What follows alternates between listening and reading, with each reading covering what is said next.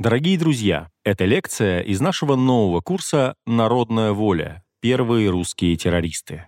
Послушать курс целиком можно по подписке в мобильном приложении «Радио Арзамас» и на сайте arzamas.academy. Там же вы найдете десятки других курсов. Кстати, подписку можно купить с 20% скидкой, если на сайте arzamas.academy promo ввести промокод «Дигаев».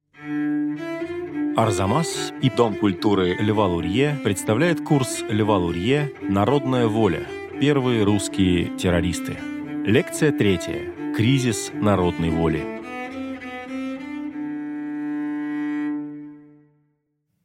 Итак, мы остановились на том роковом моменте, когда император собирается ехать в Михайловский манеж на развод гвардейских полков, а на его пути находится сырная лавка Кобызевых, откуда народовольцы выкопали подкоп под Малую Садовую улицу и должны взорвать его карету. Надо сказать, что полиция уже подобралась к лавке Кобызевых, но совершила роковую ошибку. Напуганные террористическими актами, жители Петербурга внимательно присматривались к своим соседям, чтобы найти злоумышленников. И кто-то обнаружил, что у купцов Кобызевых вечерами бывают какие-то подозрительные гости в большом количестве. А еще более странное было то, что застали купчиху курящей. А представить себе курящую купчиху было просто невозможно. Поэтому доложили в полицию, и полиция решила лавку проверить в лавку Кобызевых пришла санитарная полиция, чтобы под видом проверки соблюдения правил санитарии и гигиены посмотреть, что там происходит. Возглавлял ее целый генерал, генерал Бровинский. Они пришли и ничего не заметили. Кроме большого пятна сырости на полу. А это пятно сырости образовалось потому, что грунт, который доставали из-под копа, ссыпали в полость, образованную между настоящей стеной и фальшивой. И вот от этой фальшивой стены перегородки и шла сырость. И Мравинский спросил у Юрия Богдановича Копузева, а что это у вас за пятно? На что тот, не смутившись, сказал, у нас масленица была, гости напились, как всегда, разговелись. И опрокинули бочонок со сметаной. И вот до сих пор не можем никак убрать это пятно.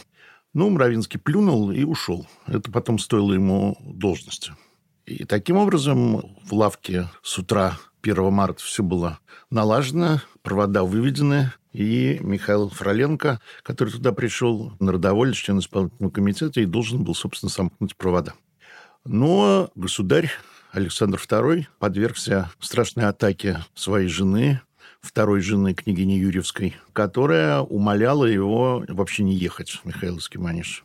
Он отказался выполнять ее просьбу, но на всякий случай решил поехать другим путем. Он поехал через Конюшенную площадь, свернул на Екатеринский канал, и потом по Инженерной улице выехал на Итальянскую и в Михайловский манеж. Тем самым он миновал лавку Копычевых. Между тем, в приготовлениях к взрыву происходит ряд арестов членов исполнительного комитета. В частности, арестован был Андрей Желябов, который, собственно, должен был на месте руководить четырьмя метальщиками, ну и отвечал перед исполнительным комитетом за приведение в действие вот этого очередного плана цареубийства. Почти сошедшая с ума после ареста Андрея Желябова, его гражданская жена Софья Перовская решила, что она должна выполнить ту роль, которую выполнял по плану ее муж. И теперь руководила она. И она узнала, что император едет не по Невскому проспекту, а по Екатеринскому каналу, и быстро сообразила, собрала четырех метальщиков в кондитерской Андреева напротив гостиного двора и перевела их на Екатеринский канал, понимая, что, скорее всего, император будет возвращаться тем же маршрутом, каким он ехал в Михайловский манеж. Потому что этот маршрут был, что называется, оперативно оборудован. Там стояли шпики по всему маршруту движения. Четыре метальщика стали на левом берегу канала Екатеринского. Император провел развод, заехал в Михайловский дворец, нынешний русский музей, где выпил чаю со своей кузиной, великой княгиней Екатериной Михайловной. И затем его карета отправилась на Екатеринский канал. В створе Инженерной улицы на другой стороне канала находится переулок. Там находилась Софья Перовская, которая следила за выездом кареты, и она махнула своим белоснежным дворянским платочком метальщикам, которые приготовились к террористическому акту. Первый метальщик Тимофей Михайлов пропустил карету, видимо, струсил, не решился. А вот второй, 19-летний Николай Рысаков, студент Горного института, метнул свой снаряд. Снаряд попал под ноги лошадям, лошади были ранены, убила мальчика, который проходил с мясом из мясной лавки. Спешился конвой, казаки, все бросились к карете. Карета остановилась, открылась дверца, и вышел Александр II. В это время Рысаков уже был схвачен. Император пошел прямо к метальщику и сказал «Хорош». А все окружили Рысакова императора и начали спрашивать, как, Ваше Величество, что с вами? Я, слава богу, кажется, снова цел, сказал Александр II.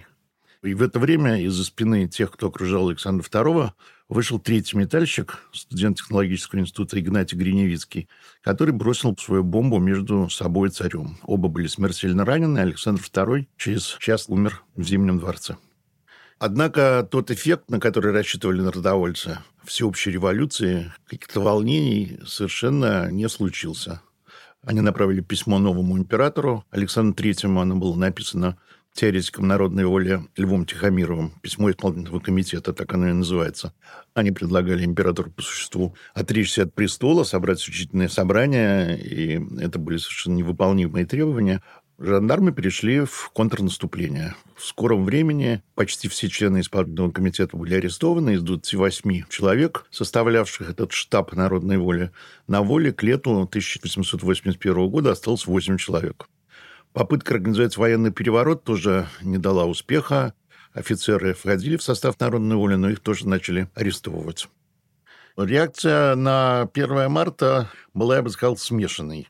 Интеллигенция, которая ненавидела самодержавие, злорадствовала и не выражала никакого разочарования по этому поводу. Но действовать никто не знал как, ничего не было для этого готово. План захвата власти не существовал. Что касается бюрократии, то я думаю, что значительная часть бюрократов была внутренне довольна гибелью Александра II, потому что они считали, что именно реформа Александра II, его нерешительная политика, его колебания привели Россию к такому тяжелому кризису, и что следующий царь Александр III, известный своим сильным характером и консерватизмом, он выведет Россию на правильный путь. Ну и, наконец, основная масса крестьянства считали, например, что Александр II убили помещики, потому что он дал крестьянам свободу. Что крестьянам будет разрешено бесплатно ездить в Петербург для того, чтобы смотреть, как казнят участников покушения первомартовцев. Что даже бесплатно билеты будут железнодорожные. Так что можно сказать, что до тех, до кого народовольцы хотели довести вот эту историю, они ее довести не сумели как выражаются сейчас, нарратив был совершенно другой у крестьян, чем тот, который предлагали им народовольцы.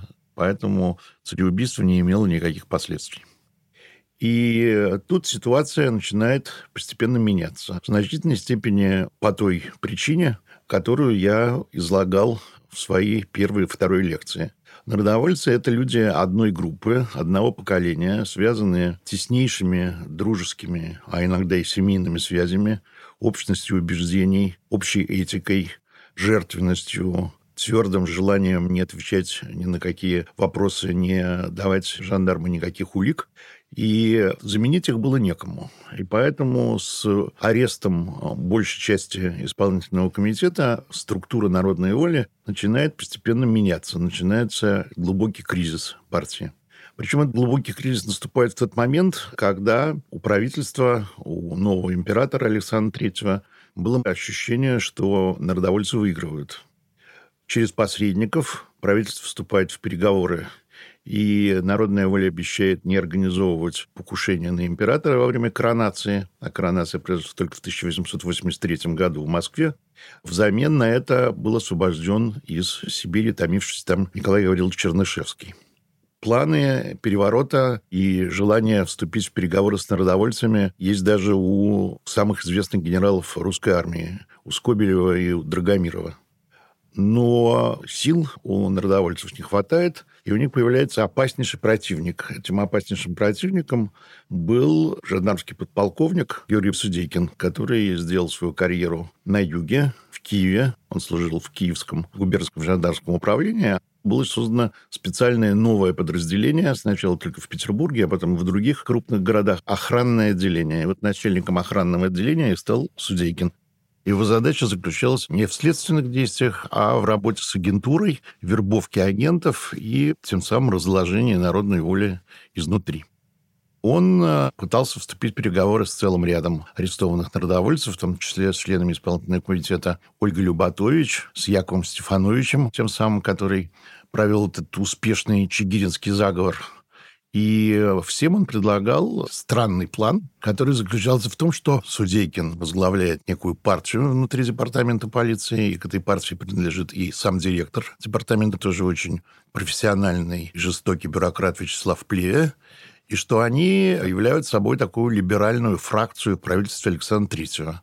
И они предлагают народной воле вступить в переговоры для того, чтобы устранить некоторых из наиболее реакционных деятелей, окружавших царя, в частности, предлагалось убить великого князя Владимира Александровича, родного брата Александра Третьего, предлагалось убить знаменитого победоносца, обер-прокурора Святейшего Синода. И тогда можно будет осуществить частично народовольческую программу, в том числе и черный передел, но сохранить самодержавие.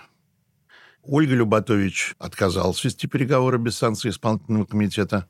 Яков Стефанович в эти переговоры вступил, но в конце концов на предложенный ему побег не согласился. И в 1883 году Судейкину удался решающий шаг для победы над народной волей. Среди тех, кто участвовал в подкопе под Малой Садовой улицей, был отставной штабс-капитан Сергей Дегаев, выпускник Михайловской артиллерийской академии, очень хороший математик, который давно вступил в народную волю, и э, что несколько удивляло народовольцев, он э, все время хотел, чтобы вы сделали членом исполнительного комитета. Но так не получалось. Членами исполнительного комитета были только те, или почти только те, кто был связан с народническим движением с начала 70-х годов, а Дегаев был моложе, и это тщеславие его, его желание стать генералом от революции, оно народовольцев несколько настораживало. Так или иначе, к 1883 году в России остался всего один человек из старого исполнительного комитета. Это была Вера Николаевна Фигнер, женщина исключительного мужества, красоты, не очень хорошо разбиравшаяся, впрочем, в людях. Она оставила замечательные воспоминания. Она просидела более 20 лет в Шлиссельбургской тюрьме, написала книжку, которая называется «Запечатленный труд». Это лучшие воспоминания народной воли. Если их не читали, то почитайте. Вера Николаевна Фигнер возглавляла «Народную волю», а два еще члена исполнительного комитета, теоретик партии Лев Тихомиров и Мария Ашанина, они уехали за границу и пытались помогать Вере Николаевне из эмиграции. У «Народной воли», во всяком случае, в тот период, когда она была знаменита и гремела, было много сторонников России, в том числе людей состоятельных, которые жертвовали довольно большие деньги. И это образовало бюджет партии, который позволял людям выживать в эмиграции. Понятно, что не всем рядовые народовольцы, оказавшиеся в эмиграции, вынуждены были работать на самых незавидных должностях, особенно если они не знали языка. Ну, а такие крупные революционеры, как Ашанин, Плеханов, Тихомиров, они, конечно, получали кое-какие денежки из России. Они жили на партийную кассу, как позже будет жить Владимир Ильич Ленин. Среди тех, кого Вера Фигнер кооптировала в руководство народной воли, был Сергей Дегаев. Он отправился создавать сначала кружок в Тифлисе, в Грузии. Там были планы экспроприации, то есть воровства денег из горийского казначейства. А потом отправился в Одессу, где была подпольная типография. И вот в Одессе в конце 1883 года его арестовали. О роли Дегаева Судейкин был осведомлен и очень обрадовался, когда Дегаев заявил одесским жандармам, что им показания давать не будет, а будет разговаривать только с Георгием Судейкиным. Судейкин тут же отправился из Петербурга в Одессу, Надо сказать, что Дзюгаева арестовали вместе с женой. Может быть, это повлияло на его дальнейшее поведение, потому что он понимал, что он обрекает не только себя, но и в общем, довольно невинную жену молодую на каторгу. Короче говоря, между Судейкиным и Дегаевым происходят переговоры в камере Одесской тюрьмы. И они договариваются так. Судейкин организовывает Дегаеву побег. Дегаев выдает всех членов народной воли, которые, что называется, выше его по статусу, или примерно такие же по статусу, выдает всю военную организацию, то есть своих товарищей офицеров, возглавляет народную волю, создает новый, что называется, под себя исполнительный комитет, и они вместе с Судейкиным начинают свою деятельность. Дегаев вместе с подпольщиками организовывает покушение на крупных государственных деятелей, на министра внутренних дел Дмитрия Толстого, на великого князя уже упомянутого Владимира Александровича. И каждый раз эти преступления раскрываются Судейкиным, а в конце концов правительству становится понятно, что без Судейкина сделать ничего невозможно. Судейкин уходит в отставку, потом возвращается. И фактически они, Судейкин и Дегаев, один опираясь на жандармов, а другой опираясь на тайную организацию «Народную волю», которая, так сказать, остается под присмотром Судейкина, они, собственно, правят Россией. И программные некоторые положения народовольческие, они вот осуществляются. Мы не знаем так до сих пор точно, было ли в планах Судейкина, в том, что он предлагал Дегаеву, я имею в виду планы руководства России и покушения на крупных государственных деятелей, была ли это правда, то есть он действительно хотел осуществить полицейское проносамента, захватить власть в стране, или это была такая уловка следователя, потому что одна из задач следователя заключается в том, чтобы заставить подследственного пойти на компромисс с ним, ну, просто сдаться, выдать своих товарищей, а для того, чтобы не чувствовать себя под лицом, он должен понимать, почему он это делает. Ну, например, потому что те, кого он выдает, они не помогают революции, а только мешают. Или потому что взамен революция получает нечто большее, чем жизни этих людей, которые являются пешками в политической борьбе. Сказано, сделано. Рождество 1882 года отмечают в Одесской тюрьме втроем. Дегаев, его жена, которая объединилась с ним, и Судейкин. И после этого жену выпускают, а Дегаев по дороге на вокзал Одесский откуда его должны были как бы конвоировать в Петербург, совершает дерзкий побег и появляется среди своих товарищей, сначала в самой Одессе, потом в Николаеве среди нелегальных народовольцев, объезжает юг, и вскоре после того, как он побывал в этих городах, следуют аресты. Он приезжает в Харьков, рассказывает Вере Фигнер, которая там находилась, о том, как ему замечательно удалось сбежать а вскоре после того, как он уезжает из Харькова, арестуют Веру Николаевну Фигнер. И таким образом Дегаев становится реально руководителем народной воли. Что произошло потом, по этому поводу существует много разных версий. Окончательную точку ставить нельзя. Я уже говорил, что у меня только что вышла книжка, которая называется «Перепись народников». Там эта история подробно рассказана. А еще лучше прочитать замечательный роман Юрия Давыдова «Глухая пора листопада», который посвящен Дегаевщине, одному из самых темных эпизодов русского революционного движения. Через некоторое время, мы точно не знаем когда, то ли в мае, то ли в августе-сентябре, Дегаев из Петербурга отправляется за границу, где встречается с Тихомировым и Ашаниной. И он совершает несколько вещей. Во-первых, он распространяет слухи что аресты среди народовольцев связаны с тем, что предателем является Яков Стефанович, который к этому времени был арестован, который вступил в переговоры с Судейкиным и выдал довольно много народовольцев, в том числе и Юрия Богдановича, того самого купца Купозева. К этому времени уже слухи о том, что в народной воле существует предатель, потому что очень много арестов, которые были необъяснимы, он в подполье распространился.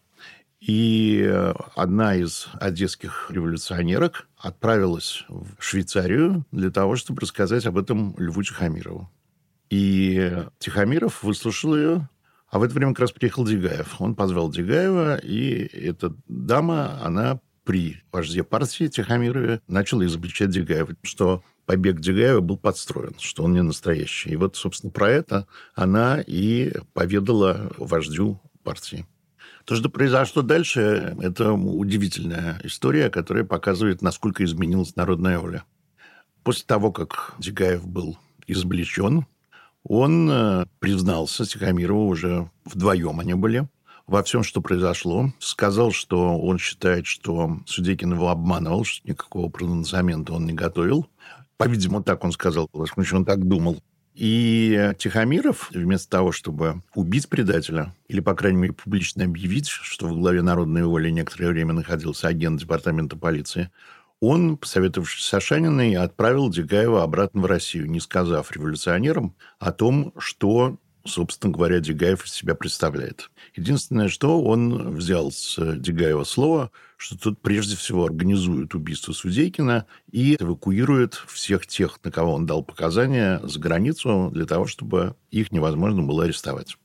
Дегаев отправляется в Россию, но ничего не происходит. Людей арестовывают, правда, чуть меньшими темпами, а Судейкин с Дегаевым продолжает сотрудничать.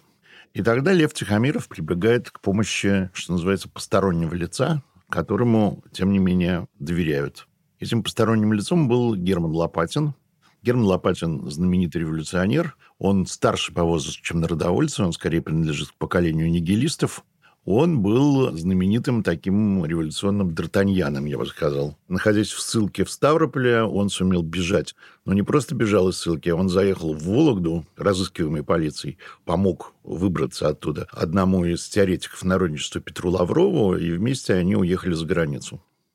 Но этого ему было мало. Он хотел осуществить то, что задумывали, вообще говоря, многие революционеры, а именно попытаться устроить побег Чернышевскому. Тот находился в ужасной якутской ссылке.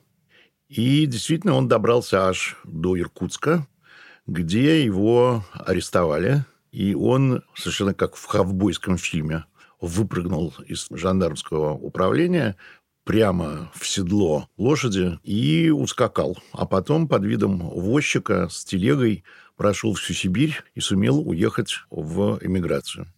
Он был так хорош собой, так значителен и так умен. Он, в частности, перевел «Капитал Маркса» на русский язык, что Маркс хотел выдать за него свою дочь. Так что он мог быть зятем Маркса. И вот к Герману Лопатину, который жил в эмиграции, как человеку, который никак не связан с народной волей, и является таким, так сказать, хирургом со стороны, обращаются Тихомиров и Ашанина и просят его поехать в Россию и разобраться, что там происходит, провести, так сказать, следствие революционное, быть таким революционным Шерлоком Холмсом. Герман Лопатин приезжает в Петербург, наводит справки, по английскому паспорту он приехал. А то, что в главе Дегаев, Тихомиров и Ашанина не сказали. То есть, в принципе, Дегаев при встрече с Лопатиным мог бы его выдать. Но этого не случилось. Лопатин и Дегаев встречаются в отдельном кабинете ресторана «Палкин». И Лопатин, как опытный человек, просит Дегаева поделиться его опытом побега, потому что вот он, Лопатин, несколько раз бежал. Так вот, как Сергею Петровичу удалось бежать. Дегаев сказал, что он в камере припасал табак, накопил его достаточное количество, спрятал в кармане. И когда его везли на Куликово поле, на Куликовом поле находится вокзал в Одессе, он э, бросил табак в глаза конвоирующему жандарского офицера. Офицер на минутку ослеп, и он, э, воспользовавшись этим, бежал по зимней Одессе и спрятался. И тут его, собственно говоря, Лопатин и ущучил, сказав, что, а вы знаете, Сергей Петрович, для того, чтобы ослепить, нужен не курительный табак, нужен нюхательный. Так что версия эта не прошла. Дегаев решил, что Лопатину все рассказали заграничники, что скрывать нечего, и он признался в своей двойной игре. Тогда Герман Александрович собрал новую организацию из людей, неизвестных Дегаеву, из провинции. Он выписал двух народовольцев, Стародворского и Коношевича, и они решили организовать убийство Судейкина. Конспиративная квартира, на которой Судейкин поселил Дегаева, находилась на Староневском проспекте. Сейчас этот дом, к сожалению, прошел капитальный ремонт и выглядит совершенно неузнаваемым. На его месте построили некую современную гостиницу. А я в своей молодости ходил и видел эту квартиру. Время от времени на эту квартиру приходил Судейкин для того, чтобы полюбезничать с Дегаевым. Они были как бы приятели. Как раз в это время Судейкин снова вернулся к своим планам организации покушения, но покушение нужно было организовать на него. Идея заключалась в том, чтобы его ранили, это бы повысило его престиж, и он бы заболел. В это время было бы организовано несколько покушений, потом он выздоровел и эти покушения раскрыл. И тем самым он продвинулся бы по служебной лестнице. Сначала намечено было это покушение, а потом он сходил к доктору и выяснил, что у него склонность к рожестым воспалениям, и поэтому всякая рана чрезвычайно опасна, и делать этого не надо. Итак, была назначена встреча Дегаева и Судейкина, а в квартире спрятались Стародворский и Коношевич.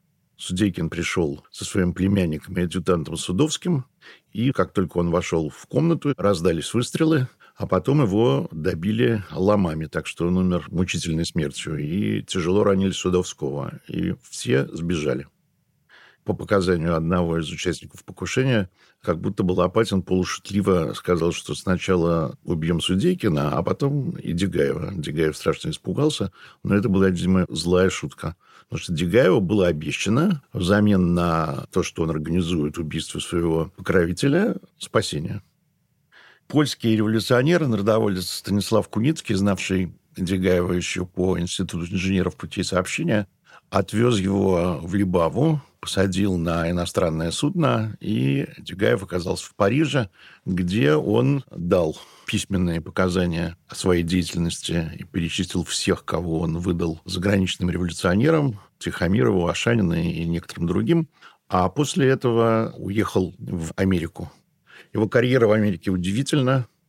Он э, был чернорабочим вначале, а потом э, сумел каким-то образом проявить свои математические способности, и умер он в 1921 году, пережив революцию, под именем Александра Пелла. Преподавал в технологическом институте в Чикаго. Есть книжка замечательного американского историка Пайпса, которая посвящена Дегаеву, и там очень подробно рассказывается об американском периоде его деятельности. К сожалению, эта книжка не переведена, но надеюсь, что многие наши слушатели знают английский и могут взять ее в какой-нибудь академической библиотеке в Петербурге или в Москве. Очень ругал Россию Дегаев, а в 1909 году он, увидев, что народовольцы вышли, что они пишут мемуары, что становятся известны не только имена мучеников и героев, но и имена предателей, что одного из предателей, человека по фамилии Курицын, который выдал южных бунтарей, убили. Он, по-видимому, решил совершить такой хитрый ход, через своего брата, который тоже был в Америке который сотрудничал с русскими газетами, он опубликовал свои воспоминания. Воспоминания начинаются с того, что это воспоминание покойного Дегаева, который умер в Новой Зеландии, так, чтобы его не искали и не охотились за ним. И там он пишет о причинах его предательства, что он очень сожалеет, что он предал своих товарищей военных, но вот в том, что арестовали Фигнер, он совершенно не раскаивается, потому что она была женщина сумбурная, очень плохо руководила народной волей, потеря небольшая политика заключается в том, чтобы жертвовать небольшим для пользы большого. Такая макиевелистская позиция. Судьба Льва Тихомирова тоже довольно любопытна. Он через некоторое время разочаровался в революции, написал Александру Третьему, написал статью «Почему я перестал быть революционером», был амнистирован, вернулся в Россию и стал таким черносотенным монархическим публицистом, дожил, дожил до революции, оставил интереснейшие воспоминания, которые недавно были переизданы. А народной волей стал руководить Герман Лопатин. Но об этом последнем периоде, об агонии народной воли, я расскажу в следующей лекции. В следующей лекции о том, почему народная воля вышла из моды и о последнем покушении на царя. Напоминаем вам, что курс целиком можно послушать по подписке в приложении «Радио Арзамас» и на сайте arzamas.academy. И что если ввести промокод «Дигаев» на странице arzamas.academy promo, вы сможете подписаться на него с 20% скидкой.